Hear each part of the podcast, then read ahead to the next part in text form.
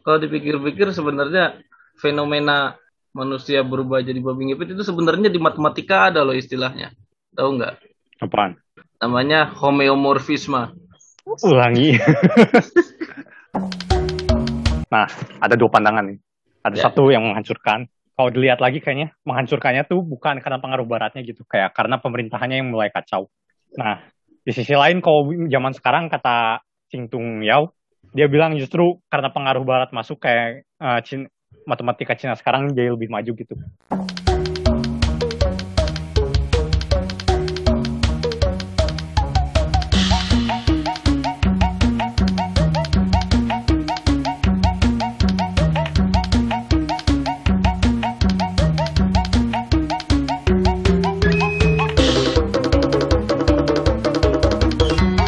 Selamat datang di podcast Bebas Linear. Di podcast ini kami membahas matematika dengan bebas namun masih berada di jalan lurus. Masih bersama saya. Ye. Masih bersama saya Rizky dan partner saya Lawrence dan tidak terasa sudah memasuki minggu-minggu ah, terakhir puasa ya. Iya. Udah masa-masa di mana kayaknya sudah mulai pengen cepat-cepat lebaran saja. Padahal tidak boleh mudik juga kan. Loh, sebelum tanggal 6 kan bukan mudik, pulang kampung. Oh iya betul. Besok ya deadline-nya ya. Iya. Terus apa ya? Di, oh ya, sebelum ke bahasan utamanya yang tertera di judul kita biasanya akan ada update, recent update dulu tentang apa yang pengen kita bahas atau apa yang lagi hot di seminggu terakhir. Kalau misalnya mau langsung ke bahasan utama ya bisa dicek di deskripsi. Oke, kita bahas. Ini ada yang bikin geger nih seminggu terakhir ini, tahu nggak? Yang dari lu dulu deh banyak soalnya. Oh iya, ada ini apa eh, dari dunia mistis Hmm, apa? ada ini babi ngepet Oh, ya, yang hoax. ya, yang nggak tahunya ternyata itu adalah hoax dari apa kayak pemuka agama setempat karena pengajiannya sepi gitu ya. Iya. Tapi gini, tapi kalau dipikir-pikir sebenarnya fenomena apa manusia berubah jadi babi ngepet itu sebenarnya di matematika ada loh istilahnya. Tahu nggak? Apaan? Ini namanya homeomorfisme. Ulangi. Jadi itu homeomorfisme.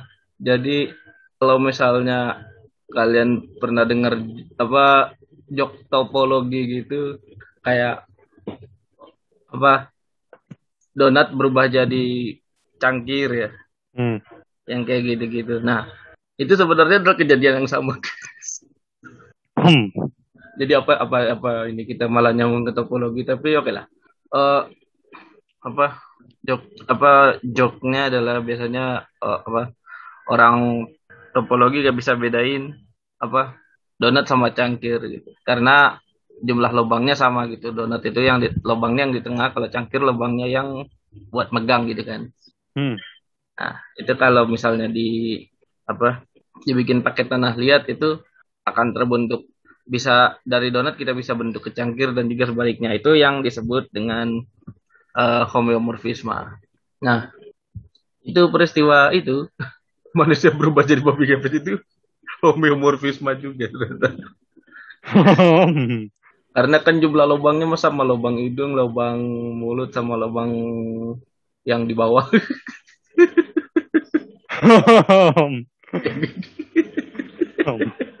Eh tapi ada loh yang ngitungin jumlah lubang pada manusia tuh.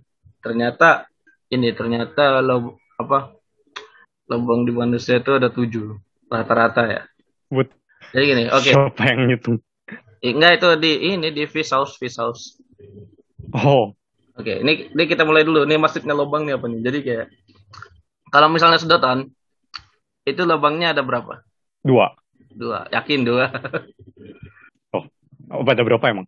Ya, jadi kalau di sedotan itu, lubang di sedotan itu ada satu karena itu jalur masuk apa minuman itu cuma ada satu jalur kan. Jadi itu sedotan itu sama kayak donat Oh. Ya. Jadi gini, eh kalau lubang di topologi itu ya dia harus sesuatu yang bisa tembus gitu dari satu ujung ke ujung lain. kayak donat itu lubangnya satu, terus sedotan lubangnya satu. Kalau misalnya botol, botol minum itu gak ada lubangnya karena Oh ya. Iya kan? Kalau Hmm. botol minum dia gak ada lubangnya karena ya, secara teknis sebenarnya kalau di atas itu lubang sih. Cuman dalam hal topologi kalau misalnya lubang itu kan harus bisa membawa satu dari satu apa namanya? satu permukaan ke permukaan lainnya. Nah, itu Hmm. ah, kalau misalnya ini buat bayangan aja ya. Kalau misalnya apa? Pipa T, pipa bentuknya T itu lubangnya dua karena lubang yang misalnya yang lubang dari ujung kiri ke ujung kanan itu satu satu lubang. Nah, lubang yang dari bawah ke atas itu bisa dibikin sehingga ujung lubang yang dari bawah itu jadi di luar. Kayak ini ini emang, emang sangat visual sih. Tapi kayak kalau misalnya misalnya ada pipa T gitu. Nah, sebenarnya langkah-langkah paling gampang adalah kita bikin bola dulu aja bola terus ada tiga lubang gitu ya tiga lubang terus lubangnya membentuk T gitu nah itu ka- kan itu itu juga termasuk ke apa homomorfisme homomorfisme itu karena nggak mengu- mengubah bentuknya ya nggak mengubah bentuk nggak memotong eh, bukan nggak mengubah bentuk nggak Hmm. nggak memotong ya nggak memotong nggak memotong nggak menggunting lah gitu Hmm. Nah, jadi di dua lubang yang lubang yang di dalam huruf T itu yang dari bawah ke atas itu bisa digeser sehingga lubangnya ada di luar, bukan di dalam lubang yang lain. Kayak gitu. Hmm. Jadi itu kita dapat donat dengan lub- dua lubang. Nah, Hmm. kalau manusia ya itu ada yang bilang itu tujuh. Karena ada lubang, yang lubang utamanya adalah yang dari mulut sampai ke belakang. Nah, lubang keduanya, lubang hidung satu, lubang, eh, jadi dua lubang hidung, itu dua lubang yang berbeda. Nah, terus ternyata kuping nggak masuk. Oh. Dan ini, apa namanya, empat lubang sisanya adalah tadi kan ada satu ya satu lubang mulut sampai ke belakang dua lubang dua lubang hidung sama nah empatnya lagi Hmm. ternyata adalah ini saluran air mata Oh. jadi ada empat di bawah air di bawah mata gitu ada saluran air mata ya itu lubangnya Ya, itu yang nggak kelihatan. ya itu sebenarnya lubangnya per definisi apa lebih apa harus tebalnya berapa berapa mikron gitu saya lupa. Tapi ada tebalnya yang reasonable lah. Soalnya kalau sampai pori-pori dihitung ya lubang semua. Hmm. hmm. cuman kalau misalnya yang tebal apa lubang yang jalur masuknya reasonable itu ada tujuh gitu. Ada tujuh lubang. Dan dan ternyata yang ya itu yang apa yang air mata itu ternyata mungkin dari sini ya kalau ada anggapan bahwa nangis itu bi- bikin batal ya. Hmm. Mungkin mungkin dari mungkin dari situ juga gitu Kak. ada yang ber- kalau ada yang berpendapat apa nangis bikin batal puasa gitu pun ada yang bilang nggak juga Hmm. oke nah itu itu jauh banget ya dari babi ngepet ke topologi ya Nggak tahu. oke kalau dari lu deh ada update apa deh Oh. Beli baju lebaran nggak? nggak tahu Belum. belum kayaknya belum belum Nah, ya itu kan fenomena yang heboh juga ya pasar membludak 100 orang. nah baju lebaran isomorfis dengan apa Dengan baju biasa. bener oh belum tentu sih karena baju lebaran kan ada kancingnya ya ternyata Oh iya ya. ternyata isomorfis dengan roti baju lebaran isomorfis dengan nastar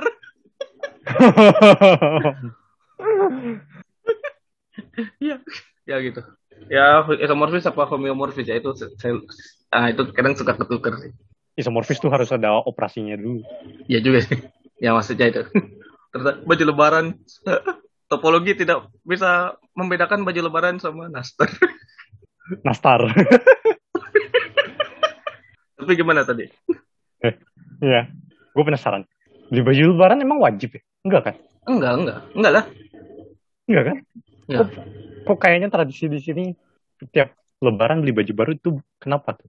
ya enggak kayak itu tradisi aja kayak kayak tiap tahun harus makan ketupat padahal ya nggak harus ketupat juga gitu kalau adanya jagung ya nggak apa-apa Iya makanya kayak waduh pasar membludak menyeramkan sekali. ya bisa dipahami Jangan sampai menyusul India nih.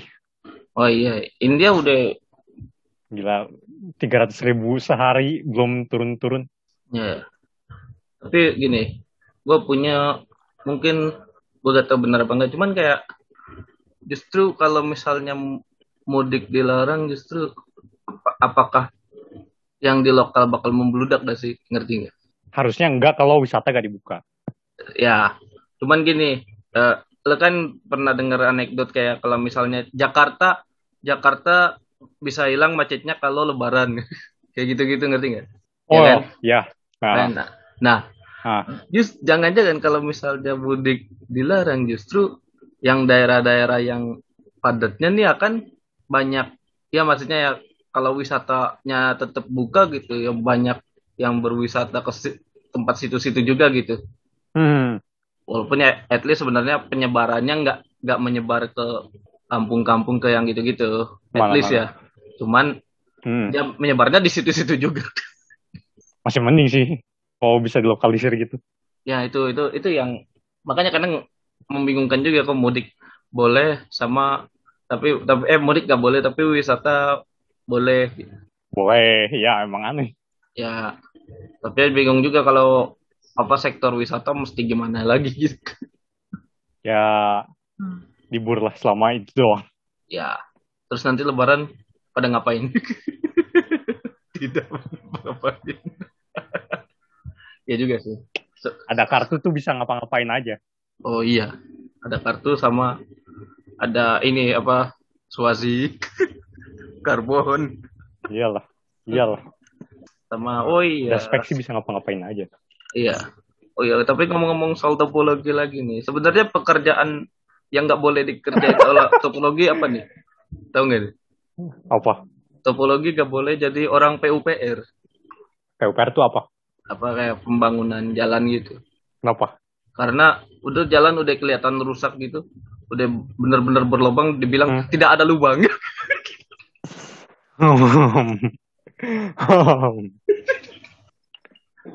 kan kalau lubang harus tembus bumi dulu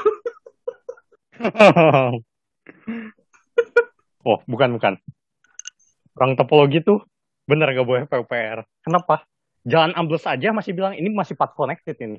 Kamu lihat bumi, ya ini masih ada jalan ke sini path connectednya yang lain, gak harus lurus. muter Ya, selama path connected tidak apa-apa. itu kalau itu orang graf alasan orang graf nggak boleh main ya, tapi gitu-gitu sebenarnya banyak banyak kepake juga sih graf di perhubungan jalan gitu-gitu ya ya emang. iya itu cuma jok aja jok oke ada update apa lagi Mau apa update? Boleh lah. oh update bola lah Ya, Oh, iya. Selamat Inter Milan. selamat Inter Milan tapi tidak tapi ke- tidak kedengaran beritanya karena karena ada big match rusuh Big match apa? big match itu Barcelona Granada Oh iya, cacat banget. itu oh pantesan saya oh pantesan lu bilang waktu itu apa eh, apa MU mengalahkan Granada itu kejutan oh ya benar itu kejutan sekali itu tim tim kecil dari Iya. Inggris itu bisa mengalahkan tim yang akan mengalahkan Barcelona Iya, Itu kejutan sekali itu. kejutan sekali ya Big brain itu. big brain jadi ketika menang 6-2 sama Roma ya sudah sudah biasa Udah biasa itu. Aduh, kalau lawan Roma tuh udah biasa menang. Kalau lawan Granada menang tuh luar biasa itu. iya kalau Roma menang kan udah pernah dulu ya Iya mungkin. udah pernah dulu menang 7 di satu ini Hmm. Tapi gila sih itu come- comeback banget. Eh, itu, itu epic deh itu. Itu padahal kayak pas gue bangun sahur ya. Kayak jam 3 kan. Jam 3 tuh 21 kalah gitu. Iya. Tiba-tiba nih apa yang ada di pika, pikirannya Smalling dan kawan-kawan. Ya nggak tahu tiba-tiba. Tiba-tiba jadi, jadi Gapura selamat datang itu per- pertahanannya. Hmm. Emang raja comeback. Tapi di, di champion gagal comeback. Malah kebalik. Di comeback. Ya kalau Liga Champion mah emang itu kompetisi tidak jelas lah itu. Dan nanti ujung-ujungnya kalah antara kalah sama Bayern, kalah sama PSG, apa kalah sama Real Madrid. Enggak lah, kalau sama Porto. Ya, kalau kalau kalah sama Porto itu cuma cuma gara-gara itu Ronaldo kasihan sama tim Portugal aja itu mah. Bisa jadi. Tapi yang kemarin itu yang itu Inter juara tadi jadi tidak kedengaran gara-gara ada big match mau mulai malah rusuh. Hmm. Itu. Jadi kemarin MU Liverpool itu gue udah nungguin ya jam 9 apa ya jam 10 jam 10 kayak ini mola gue kenapa error gitu. Mola TV itu kenapa error ya? Emang nggak jadi. Hmm. tapi ya apa ya? Itu tuh itu jangan-jangan cuma ini kali apa? Kalau kalian biarkan apa dalam beberapa tahun terakhir tuh MU gak pernah lolos semifinal ya. Jadi ini biar gak usah capek-capek main. Kayaknya. jadi gak usah capek-capek main udah istirahat aja biar lolos semifinal. Hmm. Yang pertama itu yang kedua biar Man City gak juara gitu Itu- Hmm. soalnya kalau kalau kalah itu kalau MU kalah itu Man, Man City juara secara matematis yang ketiga Nah. ya itu biar Ya ya. biar itu dibayar sama Juventus sama AC Milan itu biar juaranya Inter gak kedengeran Aduh. oke itu dari bola kayaknya udah dulu lah ya Ya. apa lagi ya apa lagi coba apa ya Apa? Gak tahu ada yang seru gitu. apa kemarin cuma itu doang paling apa bab- babi ngepet sama apa ya udah sih kayaknya Hmm. ini sama berita-berita inilah apa kompetisi matematika gimana Buat si matematika ya udah nggak terlalu ngikutin sih sekarang. ya Cuma ya kayak MIPA udah ada pengumuman hasil seleksi kampus. Ini kayaknya pengumuman hasil seleksi paling lama deh. Iya. Panjang sejarah kampus kayak. ya baru Mei soalnya eh tahun kemarin bukannya lama Hmm, juga ya harusnya ya? Seleksi, tahun kemarin seleksinya emang lama. Sekarang kan seleksinya Maret. iya Tahun lalu cuma seminggu dua minggu udah diumumin kan. Ya biasanya emang rata-rata sem- sem- seminggu dua minggu udah diumumin. Ya. Ini lama banget. terus kalau IMC masih gampang ya lah ya AMC masih gak jelas. Tulisannya masih probably online, tapi gak tahu tuh. Kayak bau-baunya online lagi sih. Oh, online lagi kalau online lagi itu yang Kalau online lagi ya ikut dua-duanya lah. ikut dua-duanya yang kain MIPA suruh ini 20 teratas langsung masuk ikut AMC juga. atau yang udah tahun Gak kemarin usah. itu Yang, yang hasil seleksi kampus juga langsung ikut AMC aja. ya. atau yang dari tahun kemarin udah ikut MC ikut lagi Iya, sahabat. ya oke oke udah ya udah lah ya untuk update Hmm. oke kita masuk ke bahasan utama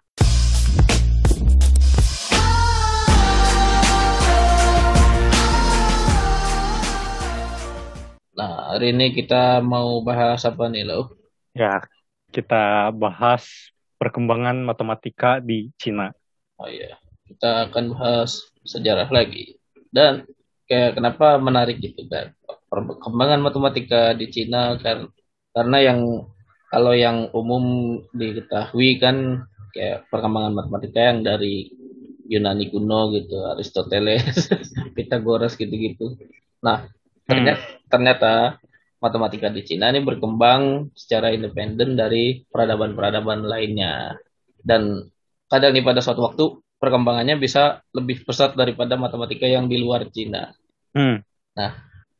Jejak-jejak matematika di Cina bisa ditemukan mulai dari dinasti Shang. Ini dari 1600 sampai 1050 sebelum Masehi dalam salah satu buku yang berjudul I Ching. Ini buku ini memuat heksagram. Jadi kalau heksagram itu kayak 6 buah garis yang masing-masingnya putus atau nyambung gitu. Itu melambangkan yin dan yang.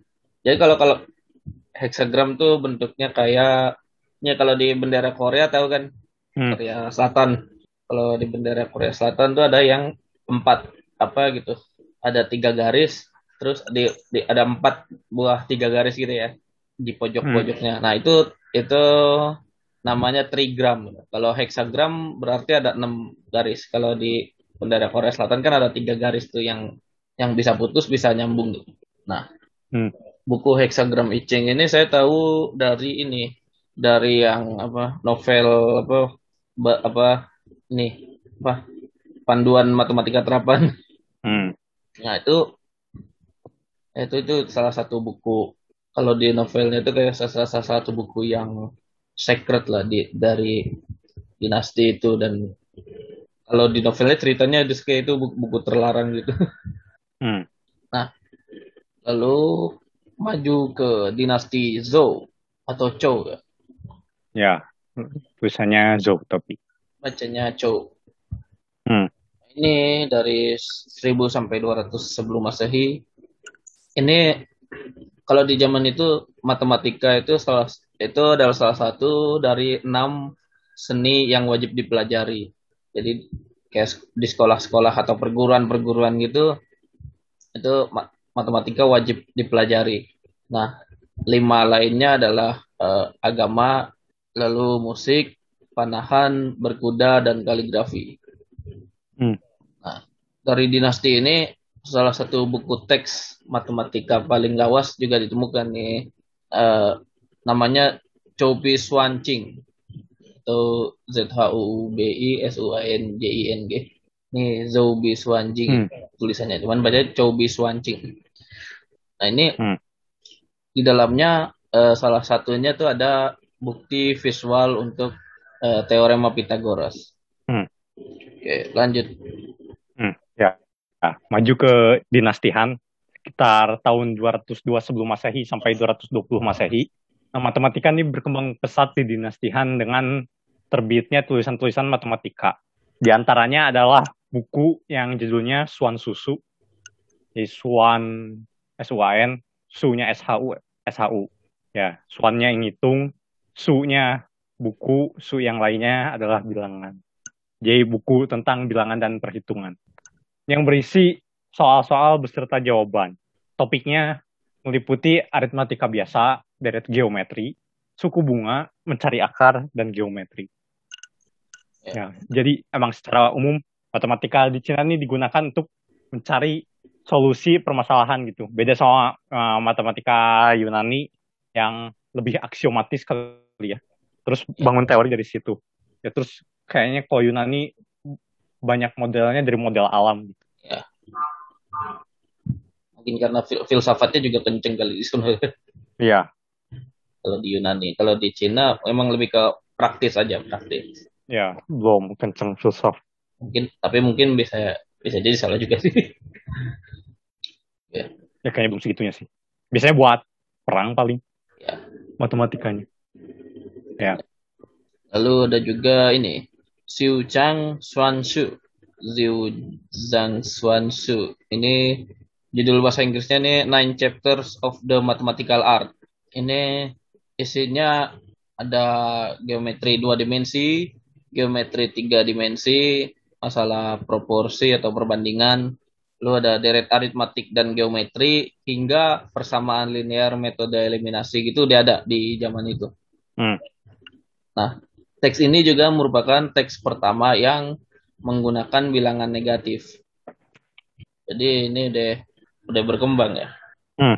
Sebelum ada eliminasi Gauss dan kawan-kawannya ini udah ya udah ada. Udah ada. Lalu pada dinasti Han ini juga penelitian terhadap nilai pi itu berkembang pesat. Yang kalau apa namanya aproksimasi ini 355 per 113. Hmm. Ini yang orang-orang yang meneliti nilai pi ini di antaranya oleh uh, Chang Heng, Liu Xin, dan Liu Hui. Ini pernah dibahas juga nih di episode 40 tentang lingkaran. Eh, yang menggunakan metode ini apa namanya? Dia udah mendekati analisis lah. Kayak didekati dengan poligon dari dalam sama poligon dari luar. Hmm. Ya, itu salah satu yang akurat, salah satu yang paling akurat sampai abad 10-an. Sampai abad 10-an Masehi itu salah satu yang paling akurat aproksimasi nilai pi ini dari Cina. Hmm. Nah, pada masa tersebut Liu Hui juga menggunakan metode Horner untuk mencari akar pangkat tiga dari suatu bilangan. Jadi metode Hmm. yang kita pelajari di SMA itu sebenarnya sudah dipelajari di Cina lebih dulu daripada oleh Hornernya itu sendiri yang namanya diatribusikan untuk metode ini ya. Hmm. Oke, selanjutnya apa? Nah ya, selanjutnya dinasti Han pecah jadi tiga ya tau lah yang Three Kingdoms Ya, Three Kingdoms. yang uh, gamenya dinasti Warrior. Nah Ya, benar-benar. Tahu tahu. ya Su Weiwu terus tiba-tiba yang ada Lubu gituan. Iya. Nah pada zaman Three Kingdom ad- ada matematikawan namanya Chu Chung Tzu Z U C H O N G Z H I Chu Chung Tzu yang berhasil menyempurnakan hampiran pi dari Liu He. Dia lebih baik hampirannya. Nah, Chu Chung Tzu bersama anaknya juga berhasil menggunakan prinsip Cavalieri untuk menentukan volume bola. Ya, ini prinsip Cavalier ini kayak gini sih. Apa? Ini tuh gini. Ya, kalau jadi bayangannya adalah ini apa? Kalau kita punya setumpuk koin ya, Hmm. setumpuk uang koin, itu kan apa? Rumus volumenya kan silinder ya, bisa dihitung dengan silinder ya. Hmm. Tinggi, tinggi, eh, luas alus kali tinggi lah ya gitulah. Nah itu akan sama luasnya kalau misalnya koinnya digeser ke sebelah kanan gitu jadi naruh koinnya agak di sebelah kanan gitu jadi kalau kayak itu apa silindernya miring itu apa volumenya tetap akan sama gitu itu Hmm. prin- prinsip Cavalieri Nah, di selain Tzu, di zaman tersebut juga terbit suatu manuskrip berjudul Sun Tzu Xuanqing yang ditulis oleh Sun Tzu. Nah, ini beda nih sama yang Sun Tzu yang Art of War. Karena terkenal juga kan yang Art of War ini. Nah, manuskrip ini memuat cikal bakal Chinese Remainder Theorem. Yang masalahnya ya kalau mm, apa bilangan asli dibagi tiga sisa dua, terus dibagi lima sisa tiga, dan dibagi tujuh sisa dua. Berapa bilangan tersebut yang kayak gitu-gitu. ya itu bisa dijatuh apa Chinese Remainder Theorem itu itu harus saling prima ya nggak ya nggak sih harus saling prima ini pembagi pembaginya Hmm, kalau gak saling prima sebenarnya bisa juga cuma gak langsung pakai cara yang biasa. Ya.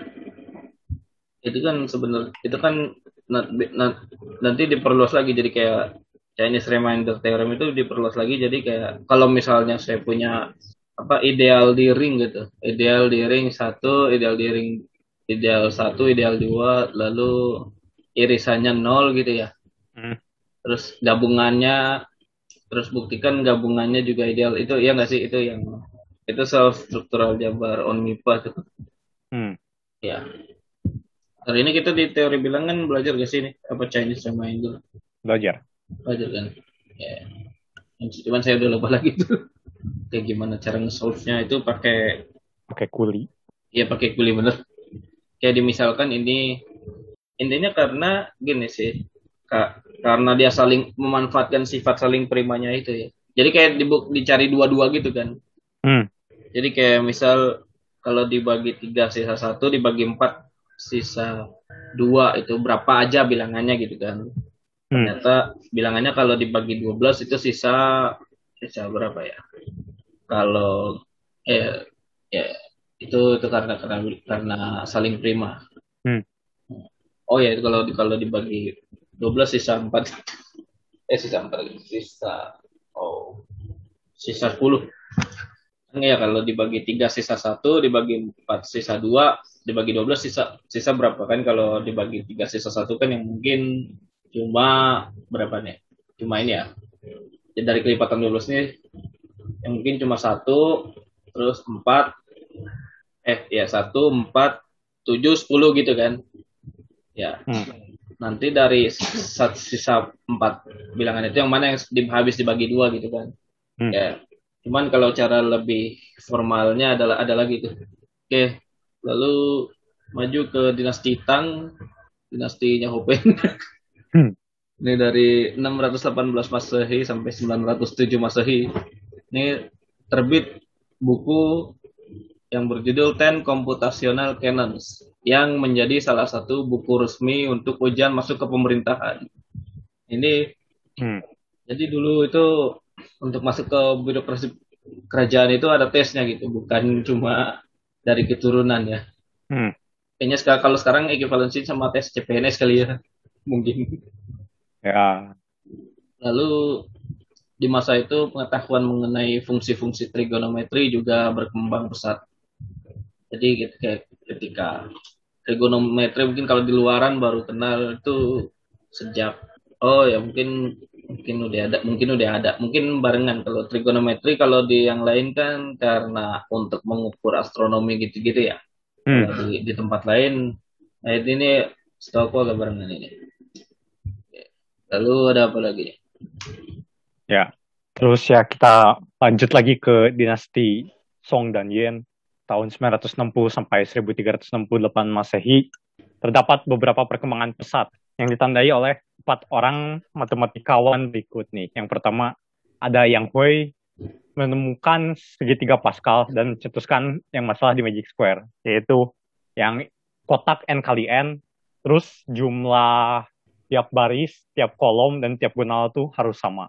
Jadi bilangan dari 1 sampai n kuadrat disusun sedemikian rupa di kotak n kali n, jumlah tiap baris, tiap kolom, dan tiap diagon dan diagonalnya sama.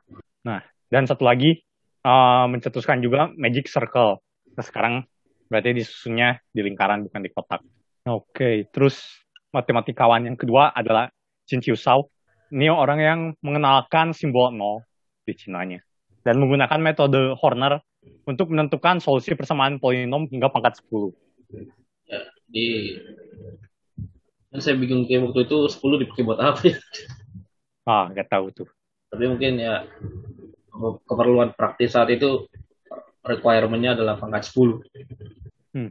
Lalu nah, terus ya matematikawan ketiga ada Li Tzu menerbitkan buku Yen Hai Ching bahasa Inggrisnya Si Mirror of the Circle Measurements yang berisi masalah berkaitan dengan geometri lingkaran dalam segitiga atau persegi dan menyelesaikan masalah-masalah tersebut secara aljabar. Waduh, lebih canggih. Kayak udah masuk galau gitu. Emang galau gitu ya? Ya kayaknya saya juga mungkin sih kayak kalau ketemu soal geometri kayaknya saya paksain masuk aljabar aja. kayak yang tiga masalah Yunani kuno kan ujung-ujungnya masalah aljabar, jadi masalah galau gitu. Nah, jadi kalau kalau apa ya? Kalau gua tahu ini enggak sih yang ini ini balik lagi nih ke ini yang channelnya bermatematika.com ini Temaram tahu nggak? Tahu kan? Enggak. Yang kuis. Enggak apa. Kuis, kuis matematika gitu di channelnya Pak Bara. Oh, nggak tahu. Nah, itu kayak ada suka soal geometri gitu. Soal geometri. Hmm. Nah, itu dia ada ini sumbernya dari ini mostly dari apa Patriona Ag di Twitter. Dan kalian cari aja itu di Twitter. Kalau puzzle-puzzle geometri gitu ya. Di Twitter username-nya at C Shearer 41 Shearernya kayak Alan Shearer. Nah itu itu gue kalau ngerjain soal-soal itu kalau misalnya udah mentok nggak bisa saya apa saya paksain aja masukin koordinatnya 0,0 gitu dijadiin aljabar bener. Nah itu mah analit kali ya lebih ke analit ya. Tapi ujung-ujungnya ya. Hmm. nanti ujung-ujungnya ada yang saling menghilangkan. Loh analit kan gitu. Kayak yeah. taruh taruh taruh di kartesius mana oh ya ntar jadi bagus. Ya terus ada yang saling menghilangkan ya, ya ya kayaknya ya kayak oh iya analitik ya ya. Ya, ya. saya pendekatan lebih ke itu. Oke. Okay. yang terakhir ada Ju J ini menerbitkan Siwan Yuchen Jet Mirror of the Four Uniform of uh, Jet Mirror of the Four Unknowns ini namanya kok bagus-bagus. Jadi sesuai namanya for unknown ini ini tentang aljabar. Jadi buku ini tentang aljabar hingga empat variabel gitu. Nah, lucunya ini variabelnya ini dinamain sebagai empat elemen. Jadi empat elemen yang dimaksud adalah heaven, earth, man, dan matter. Uh, apa surga, bumi, uh, manusia dan materi. Jadi dia menambahkan hmm. itu sebenarnya kayak sebenarnya kayak variabel kayak x x y z u gitu. Hmm. Nah, ini buku ini dipandang sebagai puncak perkembangan matematika Cina pada saat itu. Kenapa? Lanjut lanjut. Hmm, ya. Jadi alasannya karena setelah itu pada dinasti Ming tahun 1368 sampai 1644 Masehi, perkembangan matematika di Cina menurun setelah pemerintah Cina pada saat itu lebih mengutamakan ilmu-ilmu yang lebih aplikatif seperti botani dan farmakologi. Tetapi di masa ini ditemukan sempoa sebagai alat hitung yang cepat. Nah ya. Nah, setelah dinasti Ming masuk dinasti Qing tahun 1644 sampai 1912 Masehi. Nah, di dinasti ini pengaruh barat masuk ke Cina yang di antaranya diakibatkan oleh perang opium. Nah, tanda-tanda masuknya pengaruh barat di antaranya penerjemahan teks-teks matematika klasik yang udah berkembang di barat ke dalam bahasa Mandarin. Nah ya, di masa terakhir, di masa modern perkembangan matematika, nah ini mengalami pasang surut dan titik terendahnya adalah saat Mao Zedong mencetuskan revolusi budaya ya, yang mengebiri perkembangan ilmu pengetahuan ya seperti biasa. Nah, setelah revolusi berakhir, ya matematika di Cina kembali berkembang lumayan pesat lah. Sehingga ada beberapa matematikawan hebat yang ya kayak kalau Terence tahu keturunan Cina walaupun tinggalnya di Australia yang benar-benar dari Cina tuh Itang Chang atau Chang Itang yaitu orang yang pertama kali uh, menemukan kalau limit infimum prima ya kan ada yang terkenal twin prime conjecture kalau ada hingga banyaknya uh, prima yang selisihnya dua. Nah, Cang yang pertama kali bilang kalau ada hingga banyaknya prima yang selisihnya uh, maksimal 70 juta. Dan ada juga matematikawan ya kayak Chen Qingrun, teori Madsen, terus ya sebelumnya udah Hua Lokeng, tapi Hua Lokeng sih masih zaman Mao Zedong gitu ya. Chen Qingrunnya yang udah enggak. Dan banyak lagi kayak ada Chen Xingchen, ada Xing Tung Yao dan yang lain-lainnya. Shou Chang. Shou Chang, terus muridnya Wei Chang. Banyak lah. Ya. Nah, kita masuk ke diskusi lah ya. Ya. Berarti sebenarnya ya itu kayak banyak ya yang apa penemuan-penemuan yang di barat misalnya baru dikenal pada abad ke karena lihat ke atas dulu Masehi ternyata di Cina sudah ditemukan uh, lebih dulu gitu. Ya, tadi hmm metode Horner atau eliminasi gitu. Hmm. Cuman yang jadi kenapa yang tetap ter, apa terkenalnya itu namanya sebagai nama orang baratnya itu kenapa nggak diatribusikan ke yang lebih dulu nemuin? Karena ya terkenalnya kali ya udah udah nyamain itu ya udah kasihan juga kalau diganti namanya. Ya. Saya kan Cina ya, belum terkenal kali pada zaman itu tidak nggak membaurkan budaya barat sama budaya timur. Ya. ya barat barat sendiri, timur timur sendiri ya karena belum ini juga lah ya apa akulturasi budayanya masih susah kan mau pergi ke mana-mana belum hmm. ya, belum jamak lah yang kayak gitu gitu hmm. oke okay. lalu ya ini apakah seben, apakah sebenarnya yang sekarang kan kalau Cina tuh dikenal sebagai ini apa yang kalau ikut IMO tuh juara terus ya ya nggak sih ya uh, dari 1995 sampai 2015 15 kali juara satu. Iya. salah. Kayak domina, dominasinya sangat tinggi di Jumbo. Dominasinya ya. Nah ini cukup menarik nih bahas kompetisi di Cina ya, bukan kompetisi matematika doang secara umum. Ya. Kayak gue baru nonton kan film ya, serial olahraga yang dari Cina. Jadi yang di Cina tuh kalau yang diturunin ke kompetisi internasional belum tentu dia yang sekian terbaik loh. Kayak misal satu tim enam orang. Terus kayak uh, ada orang sebenarnya kemampuannya sama sama peringkat empat misal. Belum tentu dia diutus buat uh, ke lomba internasionalnya. Jadi kayak misal kemampuannya hampir sama nih yang keempat sama yang kelima. Yang Cina nih lihat dulu saingan terberat uh, Cina buat juara siapa? Kayak misal Indonesia gitu misal kayak di badminton gitu nah yang diutus tuh yang keempat sama yang kelima dilihat dulu gaya permainannya mana yang lebih cocok buat lawan Indonesia. Jadi kayak misal yang kelima ini walaupun kemampuannya mirip sama yang keempat, belum tentu yang kelima ini diutus uh, karena skillnya beda kalau buat lawan Indonesia. Nah itu menariknya. Nah di kompetisi matematika gak tahu nih. kayak kayak gitu juga atau enggak tapi kayak lihat aja tahun kemarin apa kayak yang milih soal IMO kan Rusia ya ya. Kayak kayak ranking Eropa Timur tuh pada naik semua kan. Pokoknya Hmm. ranking rankingnya pada berubah gitulah.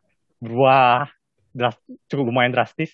Tapi ya Cina di atas tetap di atas aja gitu. Nggak berubah berubah Ya. nah itu kayak, kayak strateginya entah kenapa bisa gitu. Jadi bisa jadi. Nggak tahu juga ya bener atau enggak. Yang diutus IMO tuh belum tentu enam terbaik loh. Cuma mana bisa jadi yang cocok buat uh, soal Rusia Ah ya benar benar. Bisa bisa bisa dipahami sih sebenarnya. Karena ya. Eh tapi emang kalau soal IMO gitu kita udah tahu gitu misalnya tahun ini yang bikin soal uh, Uganda gitu kan misalnya ada kan ada tuan rumah penyelenggaranya mana? Ya walaupun yang propose dari mana-mana kan tetap aja tes apa tes, tes selera si negara tuan rumah tuh kayak udah ketahuan gitu lah.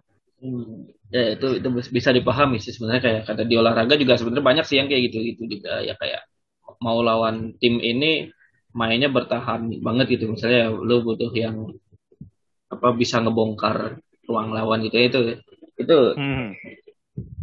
cuman gini ya kalau dari tadi kita lihat kan mostly ini kalau matematika di Cina ya yang apa dari zaman kuno sampai sekarang itu kebanyakan dia bukunya tuh tentang ini ya apa antara matematika rekreasi atau matematika praktis gitu yang untuk Hmm.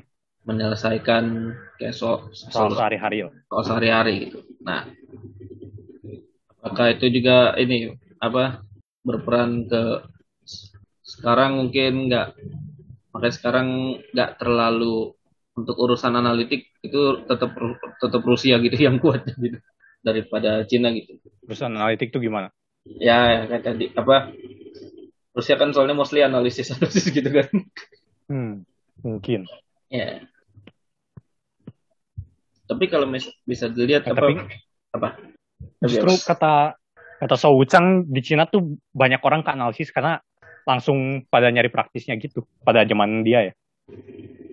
Ya, Karena ana- analisis yang kelihatan praktisnya gitu kan di fisika di mana dia orang-orang banyak ke analisis jarang ke aljabar teori bilangan yang gituan. Padahal yang pertama ini aljabar ya banyak, mostly banyak kan. Nah ya, ya kan mau cetung is mau cetung gitu. Bocet tuh gitu, bocet tuh. Iyalah. Tapi apakah sebenarnya apakah sejarah ini juga mempengaruhi Cina yang sekarang gitu perkembangannya? Ya. Iyalah.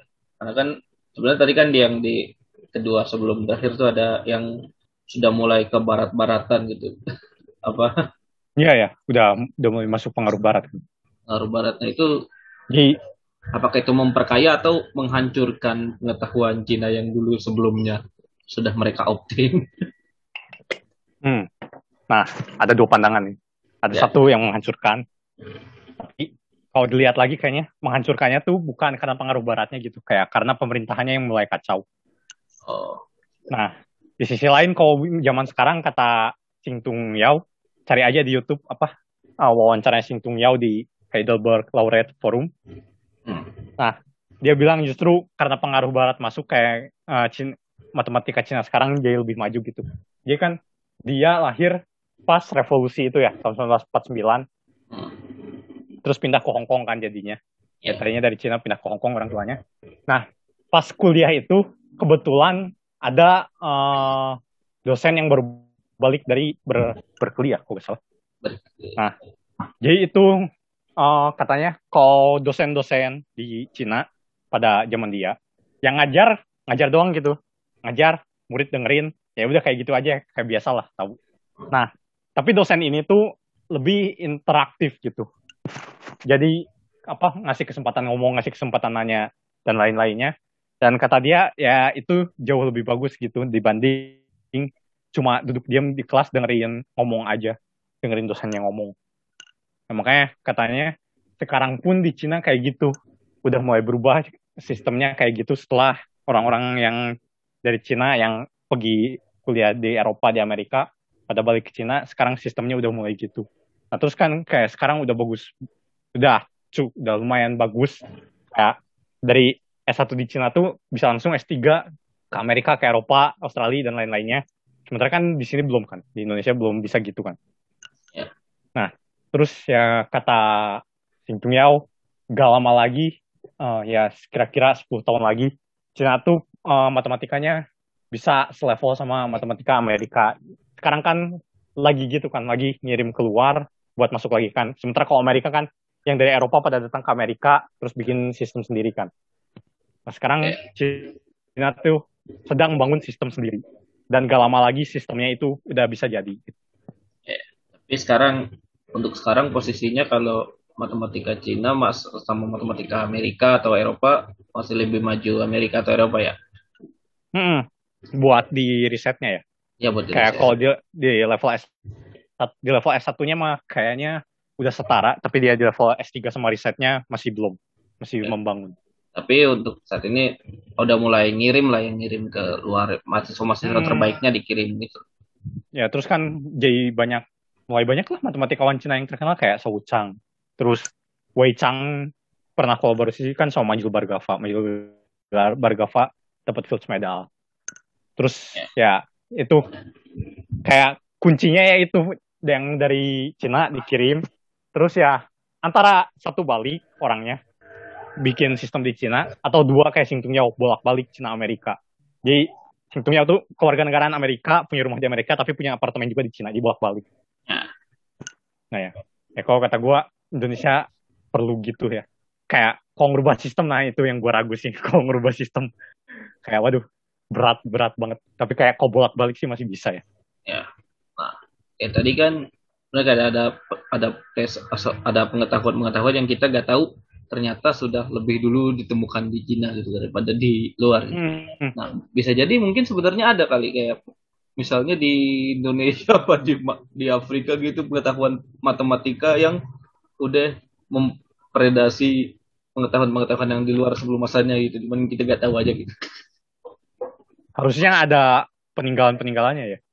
Ya, cuman mungkin ya. Yang yang kita tahu ya yang paling maju di Indonesia adalah candi-candinya dibanding ya. yang di luar ya pembangunan candi. Karena candinya ada terus prasasti ada. Prasasti nah, kayak gitu yes. Kalau misalnya perkembangan kayak matematika di Indonesia ada harusnya ada bekas-bekas buktinya. Kayak ya, setidaknya mau mau prasasti gitu. Ya. oh ya terus yang menarik nih kalau lu, lu pernah nonton film silat nggak? Serial silat Cina. Yang mana dulu nih? Saya tahunya cuma yang itu yang, yang jadul gak apa-apa kayak film serial apa silat Cina tuh banyak unsur matematikanya. Oh, ya. Kalau, kalau, kalau diperhatikan ya. Ya gimana gimana? Kalau diperhatikan kayak gua uh, nontonnya yang baru sih. Uh, apa judulnya Legend of Fei. Dia ada akademi mana? Kalau masuk akademi itu tuh susah banget karena tempatnya banyak trik-triknya. Trik-triknya tuh banyak matematika gitu. Dia kan tadi ada heksagram, ini ada dekagram. 10. Terus uh, ya kan dekagram 10 kan. Hmm. Iya. Hmm. Terus trik-triknya tuh dibikin puisi atau lagu. Dan itu banyak unsur matematikanya gitu. Kayak harus tiga kali ngapain, harus berapa kali ngapain. Terus oh ternyata kalau ini digeser, ternyata berubah ya apa-apa. Oh kayak puzzle gitu ya? Ah kayak puzzle-puzzle gitu. Nah, ya. itu sebenarnya teknik-teknik yang bikin lagu itu sebenarnya juga ada tuh yang di Cina tuh kayak ngapalin tabel perkalian gitu. Oh ya ada ada. Itu ada puisinya apa lagu lah gitu. Hmm. kayak kalau di sini mungkin ekuivalen dengan satu ditambah satu yang kayak gitu-gitu. Ya ya benar-benar ya tapi peninggalan zaman dulunya kepake. Kata kata Singtung Yao juga dia tertarik gara-gara bapaknya ngajarin peninggalan zaman dulunya sebelum dia masuk ke yang modern. Jadi itulah ya. Hmm.